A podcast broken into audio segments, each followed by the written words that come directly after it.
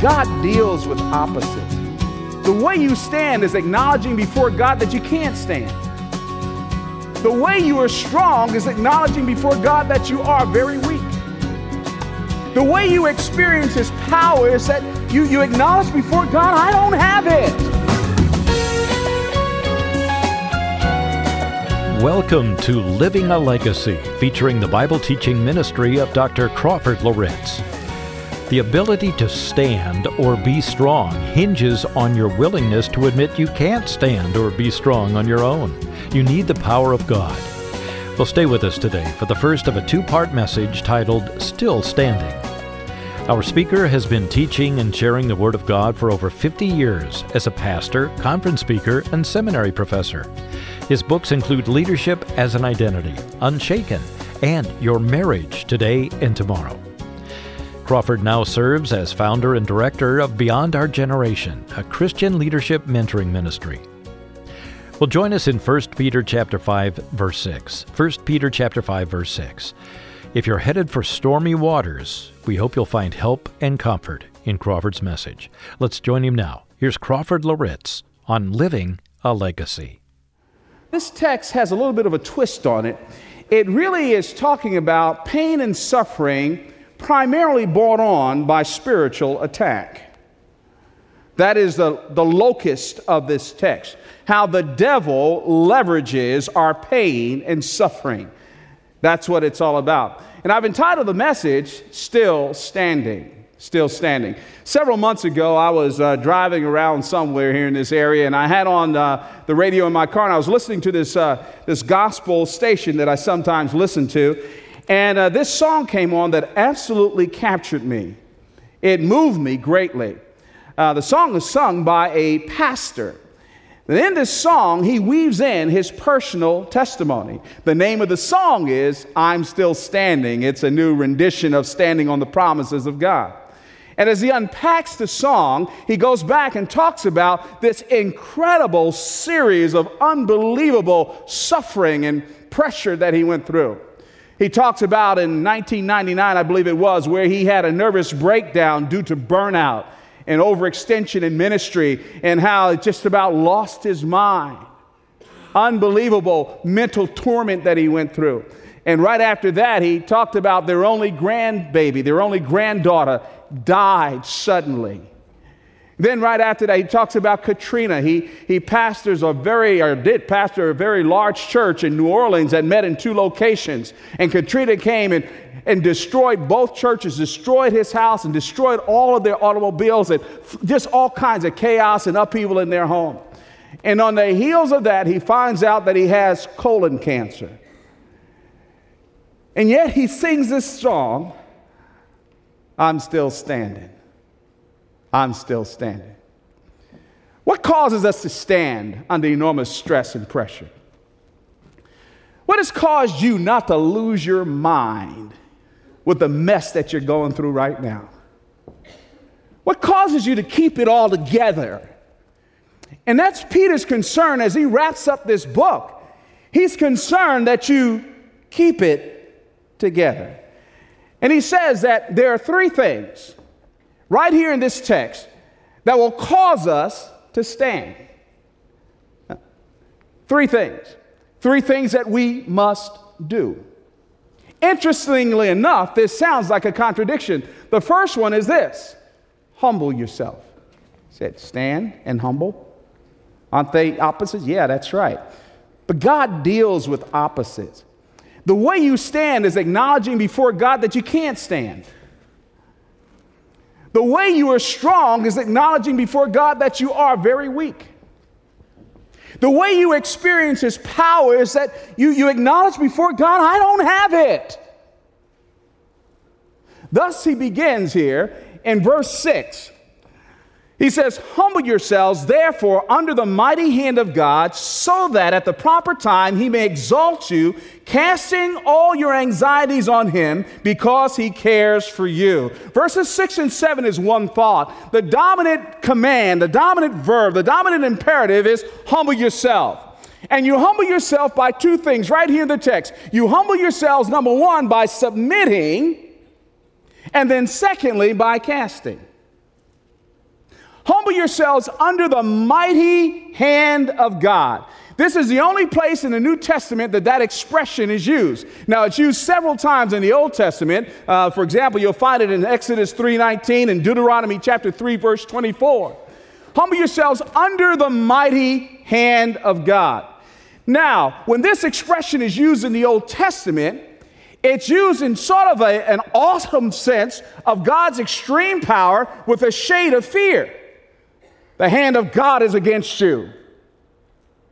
But here, Peter uses this in this context not with a fear motivation, but with the sense of God's enormous presence and his power that eclipses the pain and suffering that you're going through right now. He is as if he says, Somebody greater than you is with you. So submit to God's incredible presence and power in your life. Have you ever been in a situation where you've been so grieved, you've been so hurt, that it just felt good to have the loving, comforting arms of someone strong around you? That, that, that, that's what he's talking about here. I read this, I thought about when our baby died many years ago, our little girl. I'll never forget the scene. I'm standing by the graveside there looking at that little casket. And my best buddy from college, Bill Tarr, my roommate, I'll never forget this. I didn't see Bill, he was kind of like behind me over here. And I'll never forget Bill slipping his arms around me. And he pulled me like this. He said, I'm with you, man. Whatever you need. And that's the sense of this text. Listen to me. Listen to me. You're not by yourself. God is saying, Come here, get under my hand. You can't take it. And you were not meant to take it. And don't let your pride think and make you think that you can take it. Come here. Submit to the mighty hand of God. Then the, the opening clause of the next verse is casting all your cares on Him. That is, a, uh, that is an aorist participle. Let me explain that. That doesn't mean just, you know, you just keep, uh, every time you, you get burdened, you sort of cast a little bit and then you carry it back, and you cast a little bit and carry it back. No, the aorist participle, uh, I mentioned this some time ago. Uh, the wonderful thing about the Greek language is that there are several past tenses. The aorist past tense is historic action, it's decisive action. It, it means that you, you make up your mind to throw this off of yourself. It's as if Peter says, Listen to me. No, you can't take it. Come in out of the storm. Get under the mighty hand of God. Let Him be your protection. Then you take what's on your shoulders, what's on your heart. Crawford, you can't handle it, buddy. You throw it with abandon on God's shoulders. By the way, interesting as I was poking around the meaning of this word, the root meaning of cast uh, uh, is, is a word that they used to deposit. To deposit. Now, my little illustration breaks down here because uh, I thought that the illustration was cute. The more I think about it, it may not be accurate, but I'll say it anyway. Uh, you know, it's like the FDIC. Federal Depositors Insurance Corporation. Theoretically, you can deposit your money in our banks and not worry about it. I wouldn't take that too far. Uh, but just as you deposit the money, you walk away, you don't worry about it. So that's what Peter's saying to us. He's saying to you right now hey, come here, come here. You take every burden, every load that you have, get under the mighty hand of God, and then put it on top of me. I can handle it. I, I can handle it. I can handle it. I can handle it. Well, how do you stand? How do you stand? By humbling yourself. Now, I got, before I move on here, I, I do have to drive this home. There is an incredible point that is obvious, although not stated, from verses 6 and 7. I got to say this. Some of us, we're assigning ourselves to so much anxiety and misery because of our pride. You cannot humble yourself and you cannot trust someone else to care for you until you acknowledge that you can't do it. Crawford, when you go through troubled waters, it's a call for you to walk away from self sufficiency and pride. It's a call for you to understand that you need God, and no amount, no amount of image management, no amount of your, your, your kind of like cultivating and survival techniques is going to make it. Humble yourself under the mighty hand of God. Some of you in trouble in your marriage right now simply because you refuse to humble yourself. Some of you are having problems in your family because you refuse to humble yourself. Some of you are having financial, major financial upheaval because you refuse to humble yourself. Humble yourself.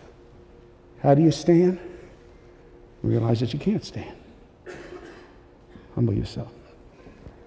Secondly, he says, the way to stand in a storm is to brace yourself. That gets to the core of the deal here in verse, uh, um, verse 8. He says, Be sober minded, be watchful. Your adversary, the devil, prowls around like a roaring lion, seeking someone to devour. Resist him firm in your faith, knowing that the same kinds of suffering are being experienced by your brotherhood throughout the world. Now, I, I, uh, I'm going to be a little listy here, but I want to make four important observations about bracing ourselves. Some years ago, I had the privilege of, uh, uh, I don't know if a privilege, it was an exciting rush, but I wouldn't want to do it every day. I had the privilege, exciting rush to ride in a pace car around the uh, Charlotte Speedway. You know, I thought pace car, you know, this ain't the real thing, you know what I'm saying? But uh, when I got in there, you know, the thing is gutted out. I get in this thing, and uh, the guy says, okay, uh, you know, I had all these straps and stuff. I'd pull this tight, uh, pull this down, Crawford. Yeah, you probably need, let's put this helmet on you and stuff, because you're going to get jostled. Brace yourself. When you hear a storm is coming, what do you do? Oh, you take the patio furniture and you bring it inside, put the pets in the garage or the basement. You kind of bolt down things. And if you're from Florida, you put the hurricane shutters down, you get ready for it. And what Peter is talking about here is that look, look, look, look, look. You, you got a real enemy. And you need to read the weather forecast. That there are storms coming in your life. Newsflash. There's storms coming in your life. You might be in a time in which it's beautiful and sunshiny. Thank God and enjoy it. But if I read, if I read the weather forecast, for you it has been granted and given, Philippians chapter 1, verse 29, to not only believe in his name, but to suffer for his sake. All those who would live godly in this life will suffer for his sake. And that we have a real enemy, we have a real devil that come, that's coming after us. So you need to brace yourself.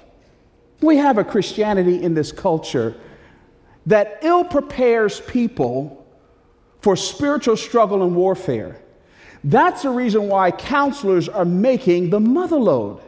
Now, I'm not against counseling, don't get me wrong, I'm in favor of it. I think it's wonderful, godly biblical counseling.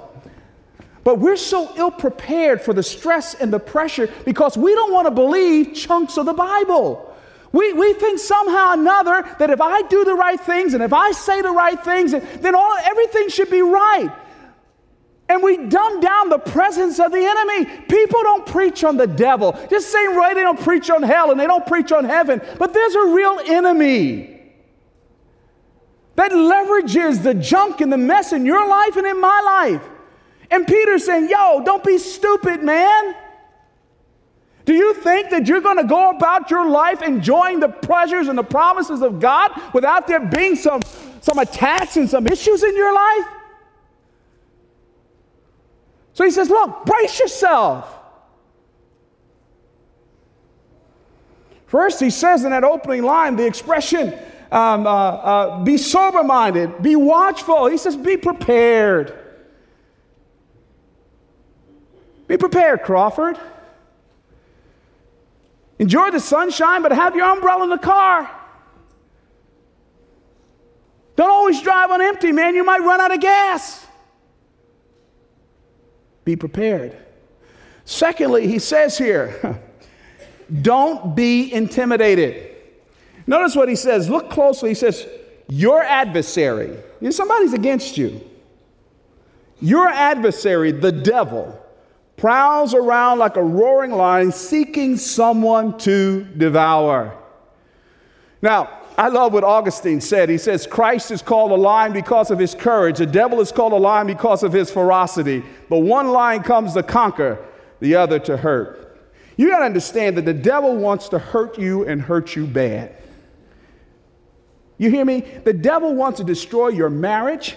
He wants to destroy your family. He wants to rob you of joy. He wants to destroy your future. He wants to mess you up. He wants to pollute your mind. He wants to pervert the way you think, the way you act. The devil wants to destroy everything good about you. And we have a real enemy. And Peter says so. He says the devil goes about like a roaring lion if you know anything about lions, though, this line should kind of bother you a little bit. Because lions don't roar when they're ready to attack. They don't. They say nothing. Lions roar, now catch this lions roar to announce their presence and to intimidate their prey. You, you catch what Peter's saying here? Peter's saying, stop being afraid of the devil. Appreciate his power, appreciate his place, appreciate his strength. But he says, don't be intimidated. He's roaring to scare you. He's roaring to make you afraid. Some of you right now, you, you have been put on hold in your spiritual life because you, you don't know what to do. I don't, we don't have the money, and I don't get this man reported. my kids are not acting right, and we've got these conflicts in my marriage, and this stuff is not going. I don't know what to do, I can't read my Bible. Now, I don't mean that to be only a little bit humorous, you know. Listen to me. Isn't that how it works? He, he, he sows fear in us, and we start shaking. Because he wants to immobilize you. He wants to immobile. He wants you to be so scared you stop pursuing God. Stop pursuing the dreams in your heart. Some of you, God has had some great things in store for you, but you got scared. The first one, Rah! you said, I can't do that. First little disappointment, first little speed bump, we go, oh, we can't do that. He roars to intimidate. brace yourself, he says. Why? You got to be prepared. You got to not be intimidated. But number three, he says, hold your ground. Hold your ground. Listen to what he says here resist him firm in your faith. Circle the word resist.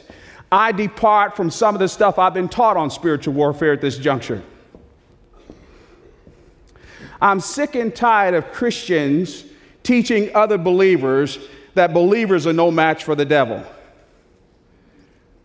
That's not biblically accurate. That's not biblically accurate. Certainly, in our own strength, we're not. That is true. In the flesh, we are not. The word resist here is an interesting word. The word resist here does not mean to absorb to blow, the blows. It doesn't mean you just kind of take it and lay down. Oh, bam. Doesn't mean that you just let the enemy walk on you and wipe his feet on you and you do nothing. Neither, however, does the word mean that, that it just is a strong wall and when the enemy comes up against it, he bounces off. That's, that's, that is not what the word means. The word resist actually means to withstand. It implies, it implies pressing back when he presses into. It's the same word that's used in James chapter 4, verse 7, when he says, resist the devil and he will flee from you. It's not a matter of you taking it, it's a matter of being spiritually offensive. Now, I'm telling you, if you try to fight the devil in your own strength, I mean, it's all over, your history. But this is how we fight the devil. Listen to me. This is going to help somebody here. This is how we fight him through these two things. Number one, we fight him from our position in Christ. Ephesians chapter 1, verses 3 through the end of the text there. We fight the enemy from our position in Christ. Our authority is a delegated authority under the mighty hand of God. Christ is in us, we are in Him. We are seated with him, Ephesians 1 tells us, at the, at the right hand of the throne of God. We're, we're seated with him in heaven. We're seated with him in a place of authority.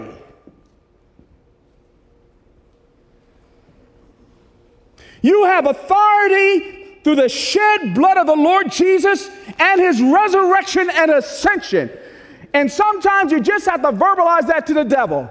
In the name of Jesus, because of his shed blood, his resurrection, his ascension, and I am in him, I tell you, get out of my house.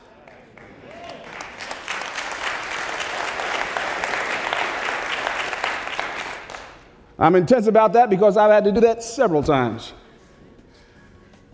You don't have to take that. You let the devil knock the heebie-jeebies out of you and because you're not, you're, not, you're not using what God gave you. And the second way we fight him is by using our weapons. Ephesians chapter 6, verses 16 and 17. You use the shield of faith the enemy's primary tool is fear to intimidate us, to mark his territory, to tell you it's all over, to get you scared, to get you immobilized. You've got to hold up the shield of faith so that those darts from the devil just keep bouncing off. Dr. Crawford Loritts with the first half of the message still standing. Crawford is answering the question how do we stand when the storm rages? Well, we humble ourselves, we brace ourselves, and as we'll hear next week, we encourage ourselves. Hope you can join us again right here. We regularly encourage you to email us to let us know how these messages are hitting home. And thanks so much to Marjorie, who recently wrote I wanted to express my gratitude for the way you proclaim truth about our Christian walk. I've listened to you for many years. I've heard enough from wolves dressed as sheep, and I'm asking God to show me where to worship in my area. Thank you, Dr. Loritts, for your messages. I am enriched and also affirmed. Thank you so much, Marjorie. And here's one from Theo Dear Living a Legacy and Dr. Loritts. I deeply appreciate your weekly biblical teachings. They are truly encouraging, inspiring, and immensely helpful. I make it a point to listen every week and feel a sense of loss when I miss them. Well, thank you, Theo. How about you? Take a moment to write to us this week. Legacy at moody.edu.